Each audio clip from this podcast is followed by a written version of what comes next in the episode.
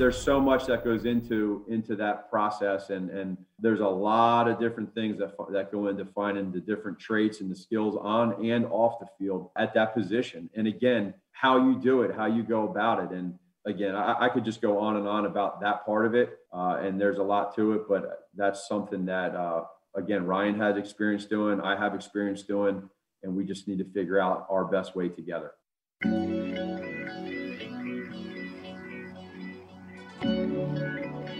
Bears head coach Matt Nagy, Sunday morning Grote show here on Chicago Sports Radio 670 The Score. I will be here with you until noon.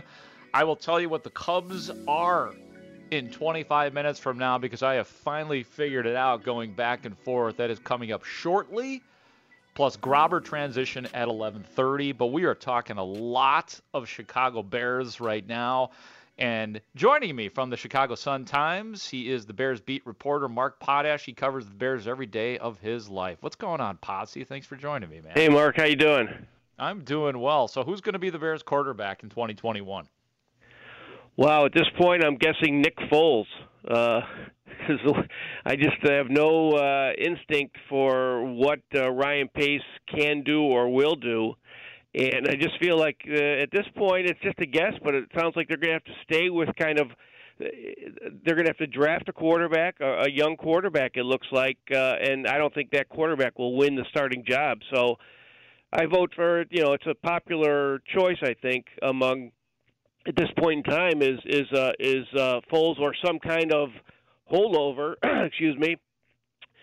Um, you know, for a, for a young quarterback because um, you know, we have no inkling of uh, of just what kind of move they can pull off. But again, you got to say, n- never underestimate Ryan Pace's ability to overpay for what he really needs. So, I, I hate to uh, just go, uh, you know, all uh, just say just not have really an answer, but you just really don't know. So I would say Foles at this point, and and we'll see what he does. Just you, you never know what uh, what they're going to do, but it's it's not a great situation.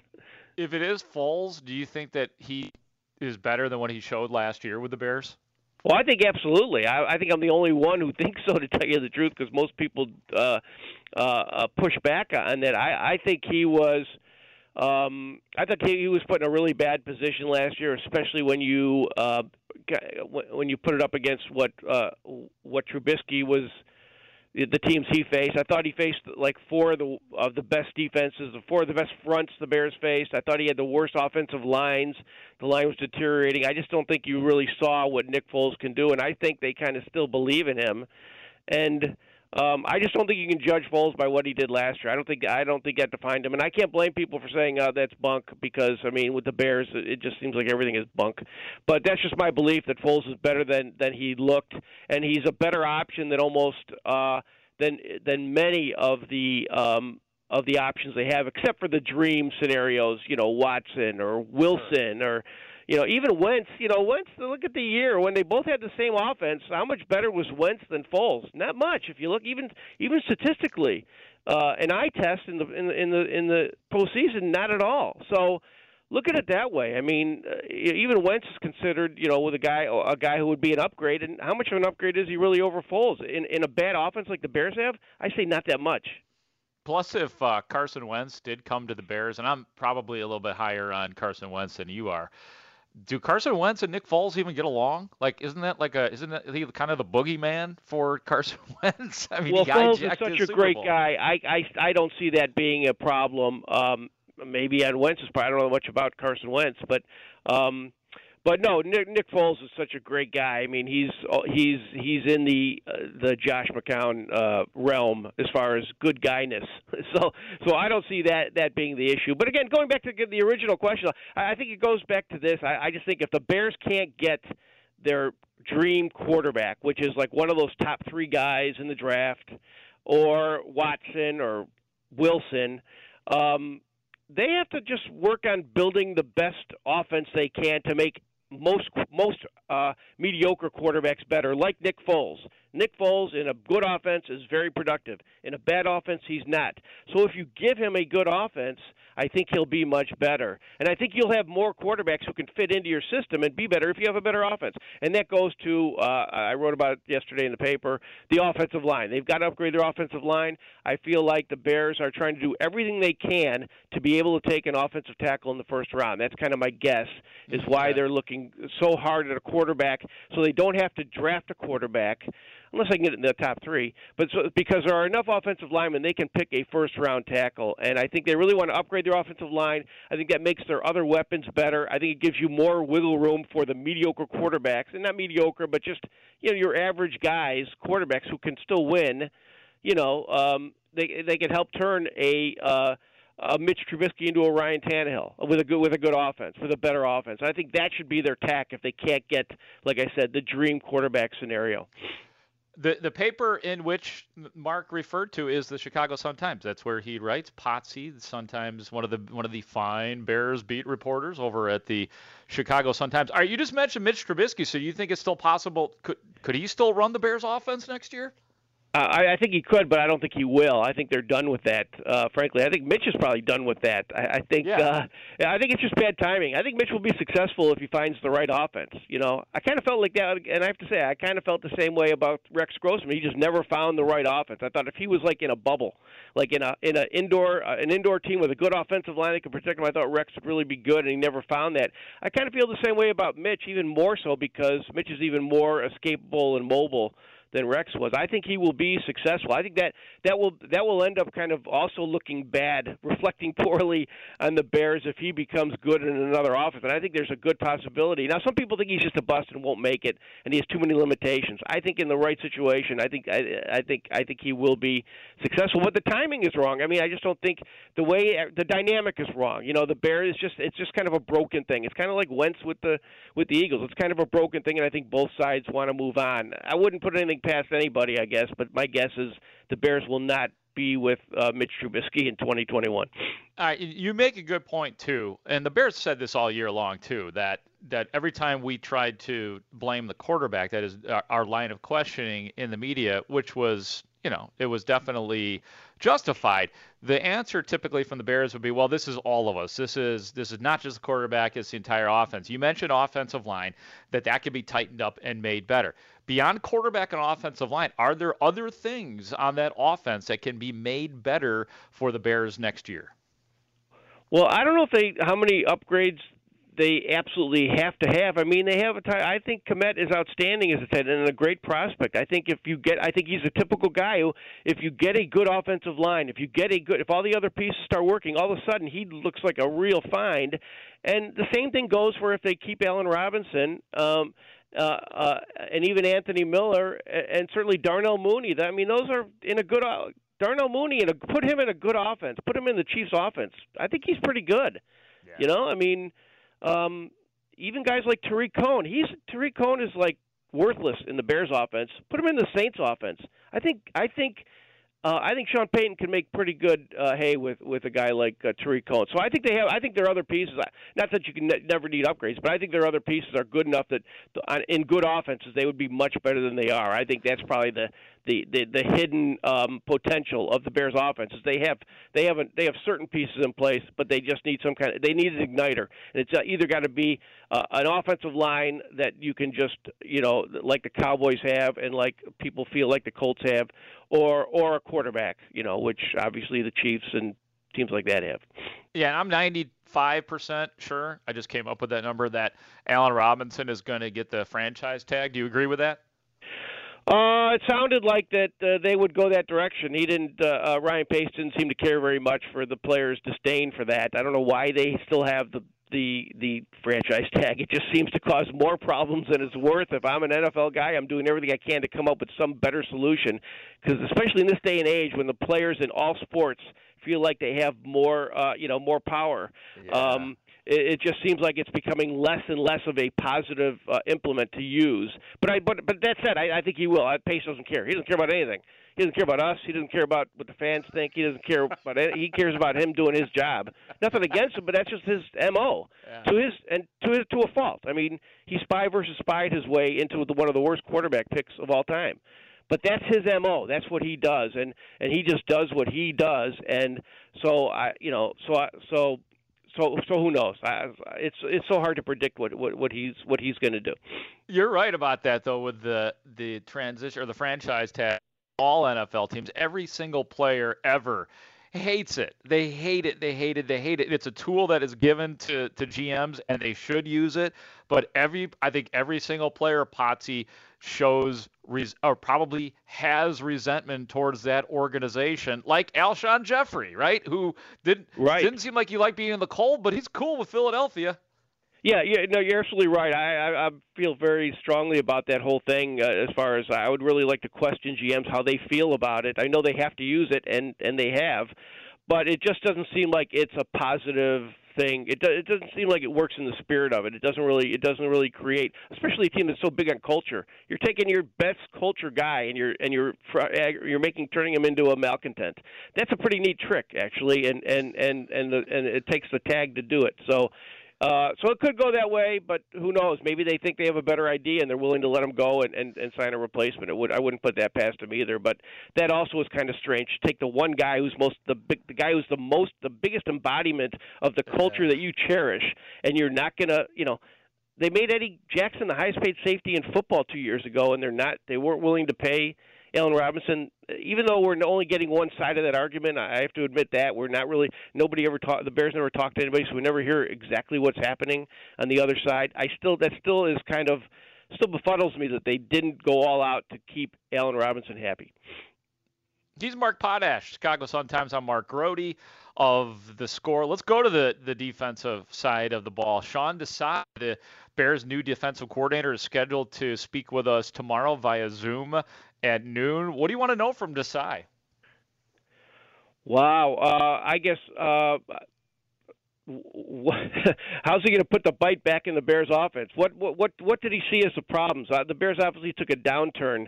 Uh, no offense to Chuck Pagano, but there was a huge downturn. Um, uh, um, uh, the last couple of years, and and they and they, like I said, they lost a lot of that bite. And what's he going to do? What's his plan? Uh, how much how much does this thing need to be fixed? I mean, there's you know what how much is, how is Mike Pettine going to help him? What's how is he going to work with him? I think that's an interesting sign acquisition by the Bears. Um, so I don't know, but we're not going to get a lot of answers. I can tell you that. Sean right. is not. Uh, he's a great guy and he's very, a really bright guy, but he's like he's the one guy who was like when because he's a safeties coach doesn't get a lot of questions when during availability. He's like all right when he's done. You know, he's like, you know, he, he doesn't. he's just not into that part of it. You know, he's just that's just not his thing. So my guess is we're not going to get a lot of we don't get a lot of detailed answers anyway. That comes from that comes from the top. You know, just don't give you know don't give out any information.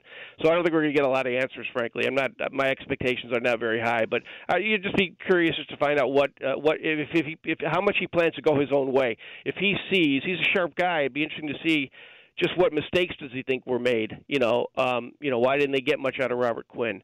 Um, that kind of thing. So if he has any better ideas, how much more aggressive is he going to be? That I think that's a key question. Um, pointing out that uh, you know the Packers uh, are Packers defense is not any better man for man than the Bears, but they're much more unpredictable and they're much more effective because they are. Are they going? Is he going to add that kind of unpredictability to the Bears defense? Is what they need.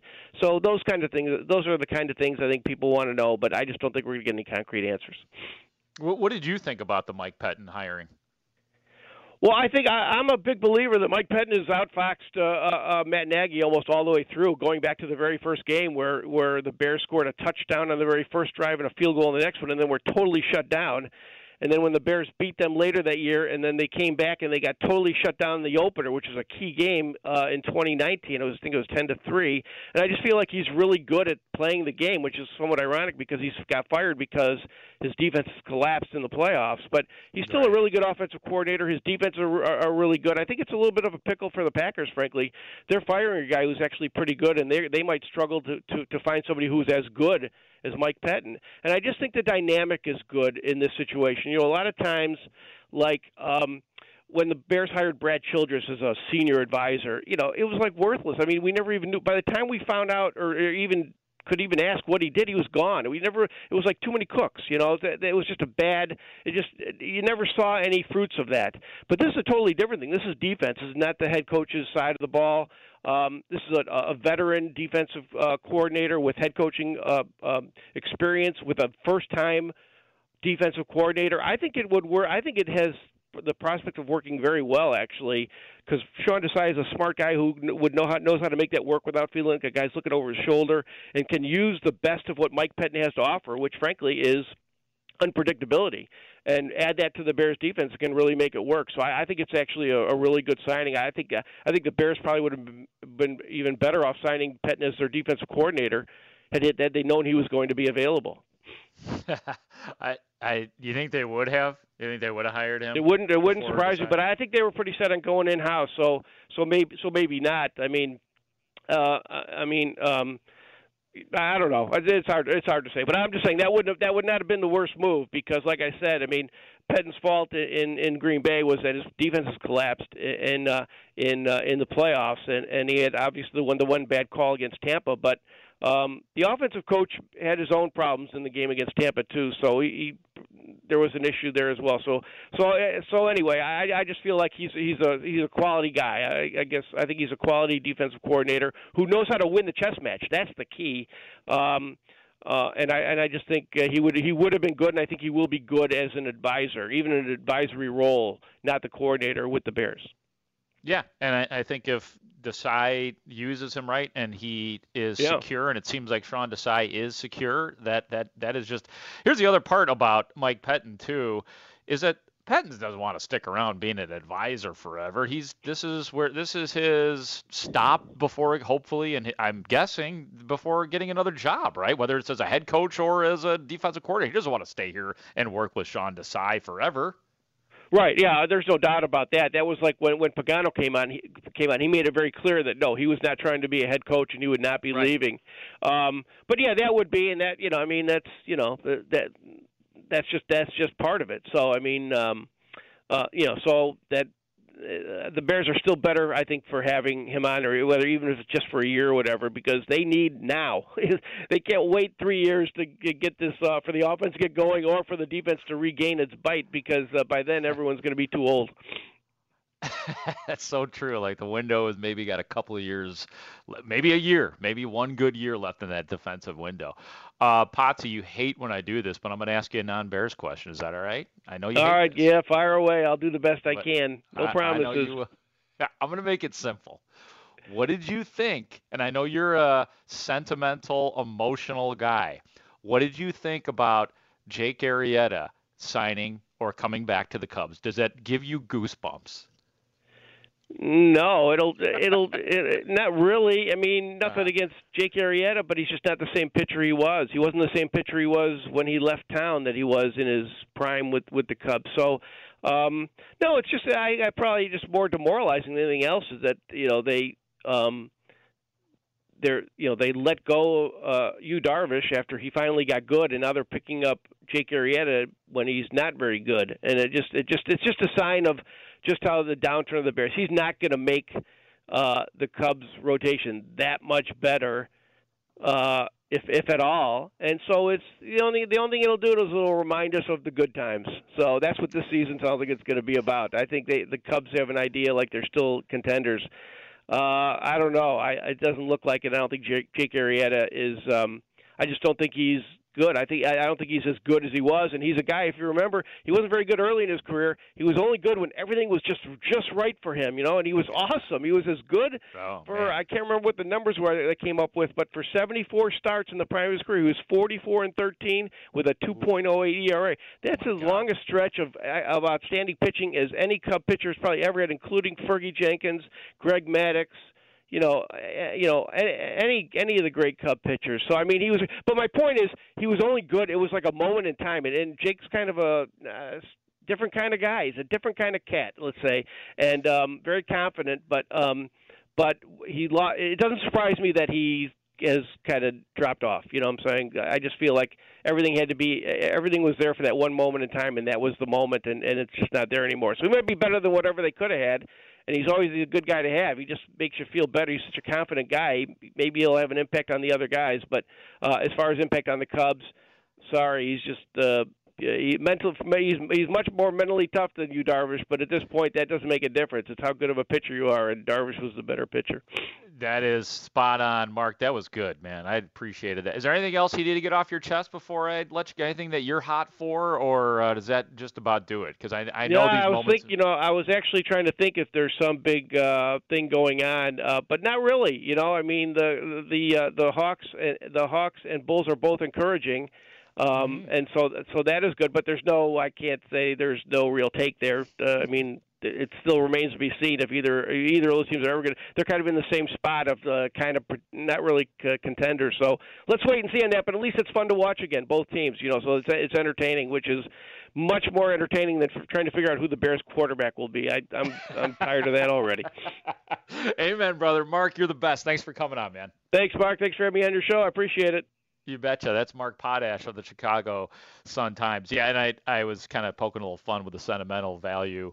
I probably have more of that towards the Cubs than Mark Potash does at this point. The and and I agree with him about Arrieta, and we're going to get into that here in a second. You can't depend on Arrieta as one of your top three starters. It is not a move of consequence, other than the sentimental value. But I'll get into all that when I covered the Cubs in 2016 as pre and post game host. I was part of the parade. You know, they put everybody on buses, and it was very random. And they just like, there's a guy with a clipboard saying, "Grote, you're on bus five. Um, you know, go go up there." I get on the bus. Here here were my bus mates. Okay, so it's it's including me. It's five of us, all right, just the five of us on top of this bus for the parade, the one that went down Michigan Avenue with millions of people. Ready for this? For my bus, Jake Arrieta, Kyle Schwarber, Mike Montgomery, and Tommy La Stella. And only one of those guys is still with the Cubs, and he's only back with the Cubs, and that would be Jake Arrieta. That said, let's talk about the Cubs next because I'm going to tell you what they are because I've had a really difficult time trying to figure out what the Cubs are right now. I'll tell you what the Cubs are after this. I'm Mark Grote, Chicago Sports Radio 670 The Score. This is Sports Radio 670 The Score and 670thescore.com, Chicago Sports Station.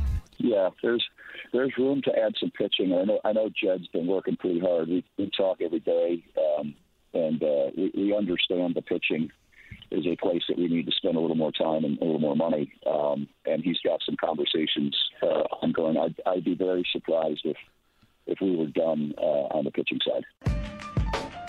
Cubs president of business operations Crane Kenny on the Mully and Haugh show here on the score was right. Jake Arrieta is a coming. I don't believe the Cubs have made that official yet because of physical pending and all of that kind of stuff, but it has been widely reported that Jake Arrieta will be added to the Cubs pitching staff to join Kyle Hendricks and Zach Davies and Alec Mills. That's all I got for you right now as far as the Cubs starting staff is concerned.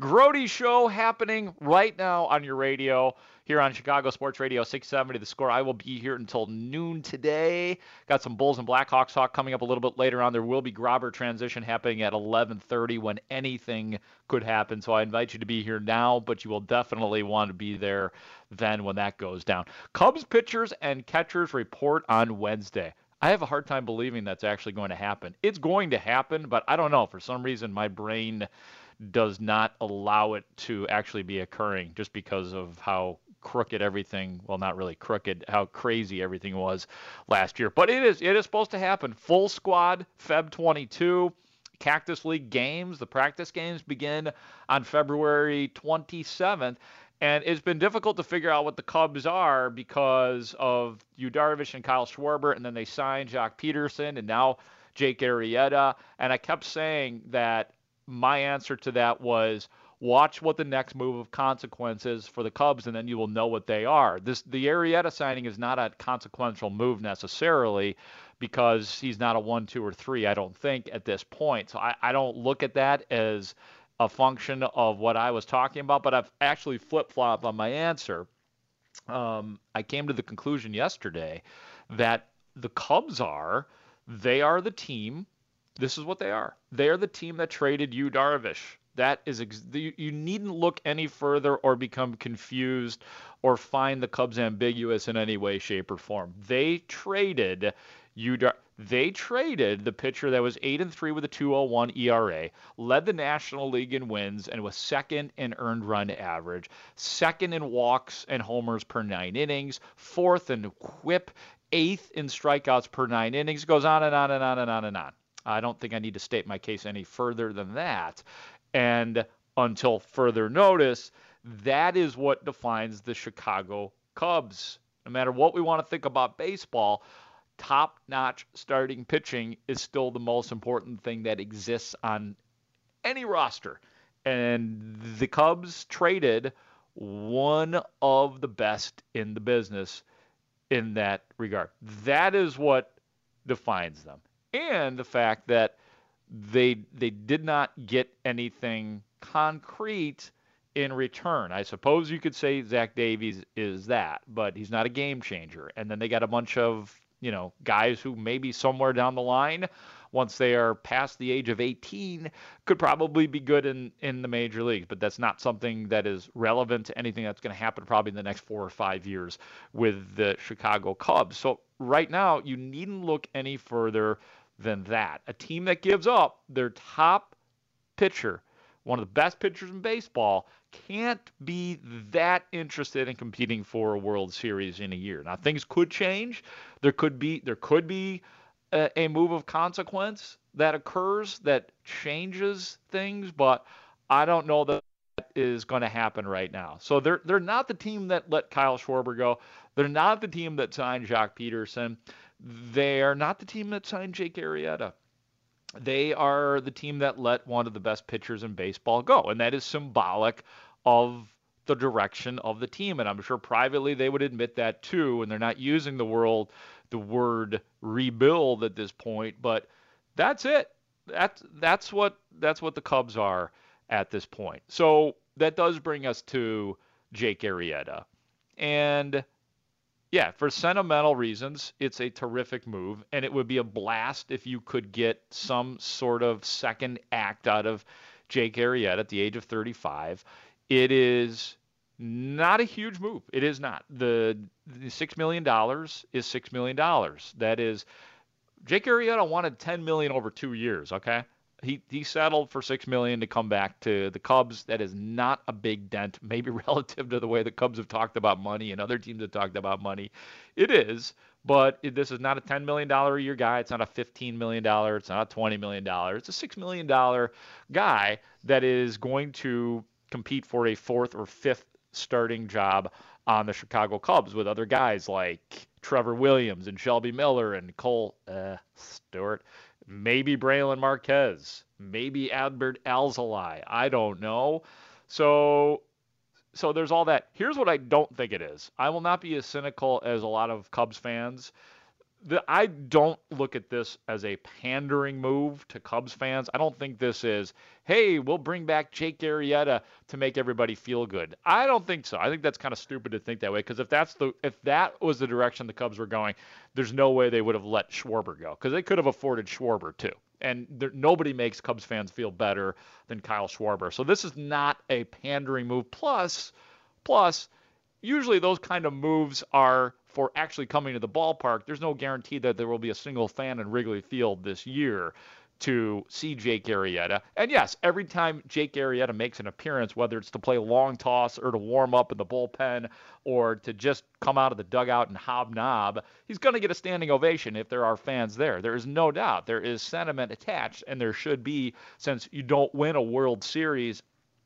without Jake Arrieta, nor do you Hell, you probably don't win a wild card game in 2015 if you don't have Jake Arrieta.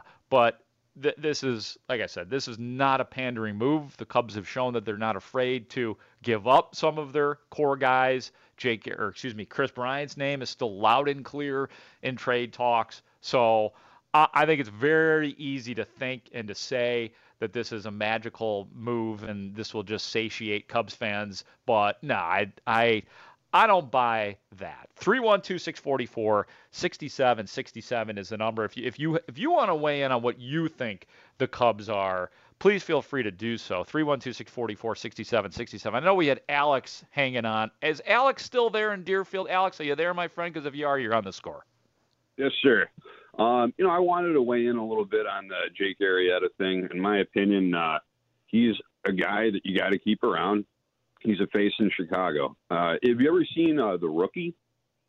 I have not. That's with Dennis Quaid. Okay. So The Rookie is a movie about a, a pitcher who uh, coaches a high school team, and, you know, he's older and uh, he can still throw the ball. You know what I mean? Mm-hmm. So basically, it's like an allusion to this uh, Jake Arrieta thing. Basically, Dennis Quaid's uh, character, he uh, wins the game with his, his his kids, you know, and then his kids say that hey, you got to honor the uh, the gamble and go and you know play the pros, and then he goes into the pros and he's throwing 98, you know, and he's old. So it's like one of those stories. Gotcha, man. Um, Alex, I, I do appreciate the call. Um, we'll see if, yeah, of course, it'd be awesome, man. It would be awesome, and I guess it would be Hollywood like if Jake Arrieta was able to reclaim some of that or, or just become look, if Jake Arrieta can be a top three starter in the Cubs rotation and give you 150 to 200 innings, that'd be awesome. That'd be great. And then Arrieta would probably leave at the end of this season to go get his two two year contract. So I man, like I said, I hope it works out well for Jake Arrieta. I love Jake Arrieta. I think he's a great dude. I loved covering him while I was doing Cubs pre and post for three years. But right now, this is this is not the big move. It it is simply not that. Um, 312-644-6767. Dirty little secret about me, by the way. This and this is dirty. This is filthy. I am not a huge sports movie fan. And I think it's because I think it's because like when I want to watch a movie because I do what I do for a living and my life is sports, I'm still, you know, I still like going to games. I am a fan of sports. Don't get me wrong, I'm not that jaded, but I think when I need my movie escape. I want it to be something that's not about sports. I've seen a lot of sports movies, but I don't like I'm not going to be the the sports talk show host doing the list of favorite sports movies. I'm just, um, yeah, there are those that I like and all of. I mean, like I'm down with everybody on Major League and the Bull Durham and all that kind of stuff. But I, um, I don't have the enthusiasm level that a lot of my colleagues do in the business, and that a lot of you guys listening out there do. I'm more, I, I prefer to. My escape is something non-sports. Uh, but right now, we're talking sports heavily. I'm Mark Grote. It's Chicago Sports Radio 670 The Score. Um, so Kris Bryant, you know why he's still here? There are no takers, I think, right now for Kris Bryant, which is shocking considering what we all know about Kris Bryant, what he was, you know, with the MVP season and just a stand up citizen and all that kind of stuff. Great dude, great player who has fallen on hard times in the last couple of year and years. I know the Mets are poking mm-hmm. around, showing interest once again, but Steve Rosenbloom and I yesterday had the one and only Wayne Randazzo on. Wayne is one of the primary radio play by play guys for the New York Mets, former Chicago guy. And we asked him the question to Wayne Randazzo what is the feel in New York with the Mets? Is there excitement regarding or centering on Kris Bryant. Here's what the Randazzler had to say. Well, you know, Kris has uh, just got one year left on his deal, and I think the Mets have bigger fish to fry in terms of, of contract extensions. You know, Lindor also only has one year left. Michael Conforto's a homegrown kid, has one year left. Syndergaard has one year left. So I think it would be exciting to have an upgraded third base. Um, but, you know, Bryant has kind of struggled the last couple of years, and you're not getting the MVP Kris Bryant from 2016. You're getting a version that's trying to prove himself again before going into free agency. So I think that would be met with enthusiasm for the most part, but I think it also depends on the price and if a starting pitcher is involved. I think the Mets still would like to get one more starting pitcher. And, you know, the one I think Mets fans would like to see come over with Kris Bryant is Kyle Hendricks. And I don't think that's necessarily going to happen. Uh, I think the Mets might be more interested in the trade with the Reds because I think they would be more willing to give up a starting pitcher along with. Eugenio Suarez. So uh, it's it's an interesting time because we just saw Arenado get traded, and there's still some more big names can be traded, and, and Kris Bryant's certainly a, a big a name as any. But uh, we'll see. I don't know that Mets fans are, are jumping up and down necessarily to, for this to happen. Isn't that amazing when you think about again where Kris Bryant came from? There, there's not a market for Kris Bryant right now. The Cubs, basically, like I said, you, you got a starting pitcher out of Yu Darvish when you traded him, but you did not get a lot. Based on that, one of the best pitchers in baseball, you get nothing. You really think there's anything out there for Kris Bryant? That's why KB hasn't been traded yet, and the Cubs might, it, depending on how determined they are to rid themselves of potential salary in the future th- they're gonna get nothing for Kris Bryant either. So that's the that's what's going on with Bryant. There's just not a market out there for him, and you heard it in Wayne Randazzo's voice right there.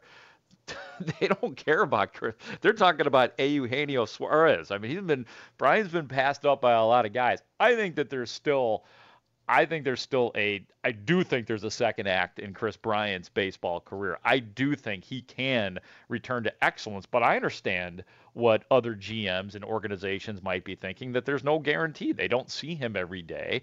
They don't know what is left in the proverbial tank in terms of injuries. He's only 28, right? So you'd have to think that there's still something left there for Bryant, and he still can be a 40 home run a year guy. I believe he can be, but the market just is not there for Kris Bryant. So that's why he's still with the Cubs, and and maybe he will be with the Cubs on opening day, and maybe even at the the trade deadline, depending on what goes on. But I would think that that would be your best opportunity to trade Kris Bryant would be at the trade deadline. When we come back here on the Grote Show, I have a little bit of Blackhawks. There was a strategy maybe that was accidentally employed last night by the Blackhawks that I liked during a win over Columbus 3-2 in overtime. A bit of Blackhawks next. Grote Show here on Chicago Sports Radio 670 The Score. This is Sports Radio 670 The Score and 670thescore.com. Chicago Sports Station. And back comes to bring it to Kane. To bring it to the net. There's the pass. Bouncing bucket. Score! A give and go. Kane and the Cat combine again for an OT. GWG.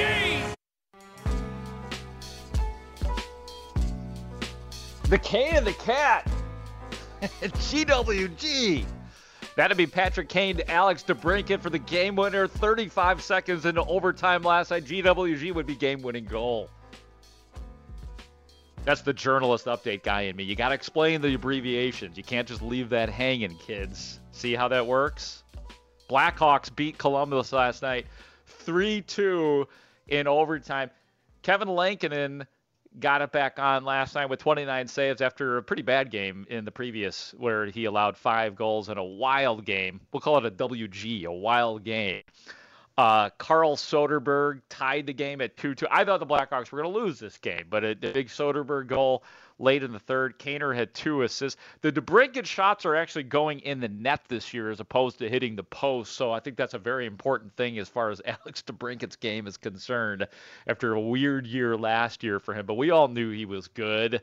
So Blackhawks now, if you're not paying attention, seven, five, and four right now. They're off to the road after this six game road trip starting on Monday. So, something that happened last night I think is relatively unique in hockey. So, the, the Columbus Blue Jackets scored the first goal last night. Patrick Laine, he put one in. And uh, it was not long after that that Brandon Hagel beat him up. Brandon Hagel, the player for the Blackhawks. Yes, we have to get to know our Blackhawks. Brandon Hagel beat him up. Well, Patrick Laine actually got a couple of good punches in first, but then Hagel lands the knockout punch. I don't think you see that a lot, where the guy who scores the goal gets beat up. typically it's it's the enforcers that will go at it. And I honestly don't know a lot about the fighting past of Patrick Laine. I know he's a good goal scorer, so that is that is atypical in hockey. But I think that that's a pretty good strategy employed by Jeremy Col- Guy scores against you. Let's beat him up. Let's beat him up. So I'd like to see that going forward. Man scores, kick his ass. That you know, no, hey, nobody scores on you. Score on us, you're gonna feel it. You're gonna get beat up. You're gonna get hit in the head. Um, and I also think it's interesting nowadays too in the NHL that, or, or at least in this case, Patrick Laine and Brandon Hagel didn't go right to the boxes. They went right off the ice and into protocol to make sure that their brains had not been damaged. You know, like think about this compared to like a hockey fight in the 90s or in the 80s. It was, all right, put your damn helmets back on. Let's clean up the blood, get in the box, and then get back out here. But now we're aware that the brain is a fairly important organ. So when two guys fight and they're punching each other in the head, they go to the dressing room and they get their heads checked. And that's what Patrick Laine and Brandon Hagel did. But I do think that it's a it's a pretty good method in hockey. You know, I don't like violence necessarily, but if somebody is going to score on you, kick his ass, beat him up. Um, so yeah, that's the deal. But and did you know that Patrick Kane too is fourth in the NHL in scoring? So Kaner is still being Kaner, and I don't know if Kaner is going to be around or if the Blackhawks will ever be good again on his watch. I will always say this about the Blackhawks, though, that you never will have wasted anything that Patrick Kane or Jonathan Toews or Duncan Keith or any of these Blackhawks classics, you never will have wasted their time because they did get three cups out of those guys. So I, I never look at it that way. But a good win for the Blackhawks last night. Won a rebound game, um, a come from behind win, and it looked good beating Columbus 3-2 in overtime. Good luck in the next six games on the road. Obviously, that is that is going to be a, a pretty tough road to go. Um, few things from the text line here 312 644 6767. I'm Mark Grote. Um, isn't this is a great question? Isn't Arrieta an improvement over Lester? Also, the movie Rookie is a true story that you should watch as a sports guy. Nah. Um, so, God, that's a good question. Is Arrieta an improvement over Lester? And I you know, the an easy answer would be, well, if he's healthy, maybe. But Lester was a pretty relative to fifth starter, pretty dependable in that realm. I'd say that that's a pretty good parallel between those two guys. Maybe Arrieta a notch. Yeah, okay. I'll say Arrieta probably a notch better than Lester to answer that question. Um, 847, hey Mark, you won a World Series with the Cubs and got a ring. They should bring you back. They need you. No, no, no, no, no. You know what? Sometimes, kids, in life, the right thing happens. Zach is awesome with pre and post, and he rocks the play by play. So sometimes things work out for the better. I loved covering the Bears. I love working the sidelines for the Bears and traveling with them. And I got three great years in with the Cubs doing pre and post. And Zach is excellent. So, nope, I uh, I would disagree with that. I appreciate the sentiment, but no, absolutely not. Um, KB has really declined. I can understand why he has no takers. That's the deal right now. That is, I don't think it really is that complex as to why Kris Bryant is still part of the Cubs. There just aren't, you know, the the Mets are sure they they might be interested because they lost out on a pitcher and a third baseman already and Trevor Bauer and maybe Nolan Arenado, but you know, there's just there's not a big market for Bryant and then are they willing to trade a second guy after Yu Darvish and get very little in return? Uh, from the 262, favorite sports movies, light them up. Yeah. Um, from the 630, yeah, I'm just not a big sports movies fan. I don't hate sports movies, and I've seen most of them. I they just don't. It's not my first choice. Like when I want to go see a movie or sit in and watch a movie, I typically am not attracted to sports movies. Um, sport the sports in movies is always bad too. I don't know about that I think. Um, well, does Rocky count? I mean, I thought you know that's totally realistic. Totally. Um, from the three three one, I thought the Wake and Bake show was on Saturdays. What the hell, Alex? I guess that was a reference to a, an earlier call. So we'll leave we'll leave Alex alone because he can't really defend himself.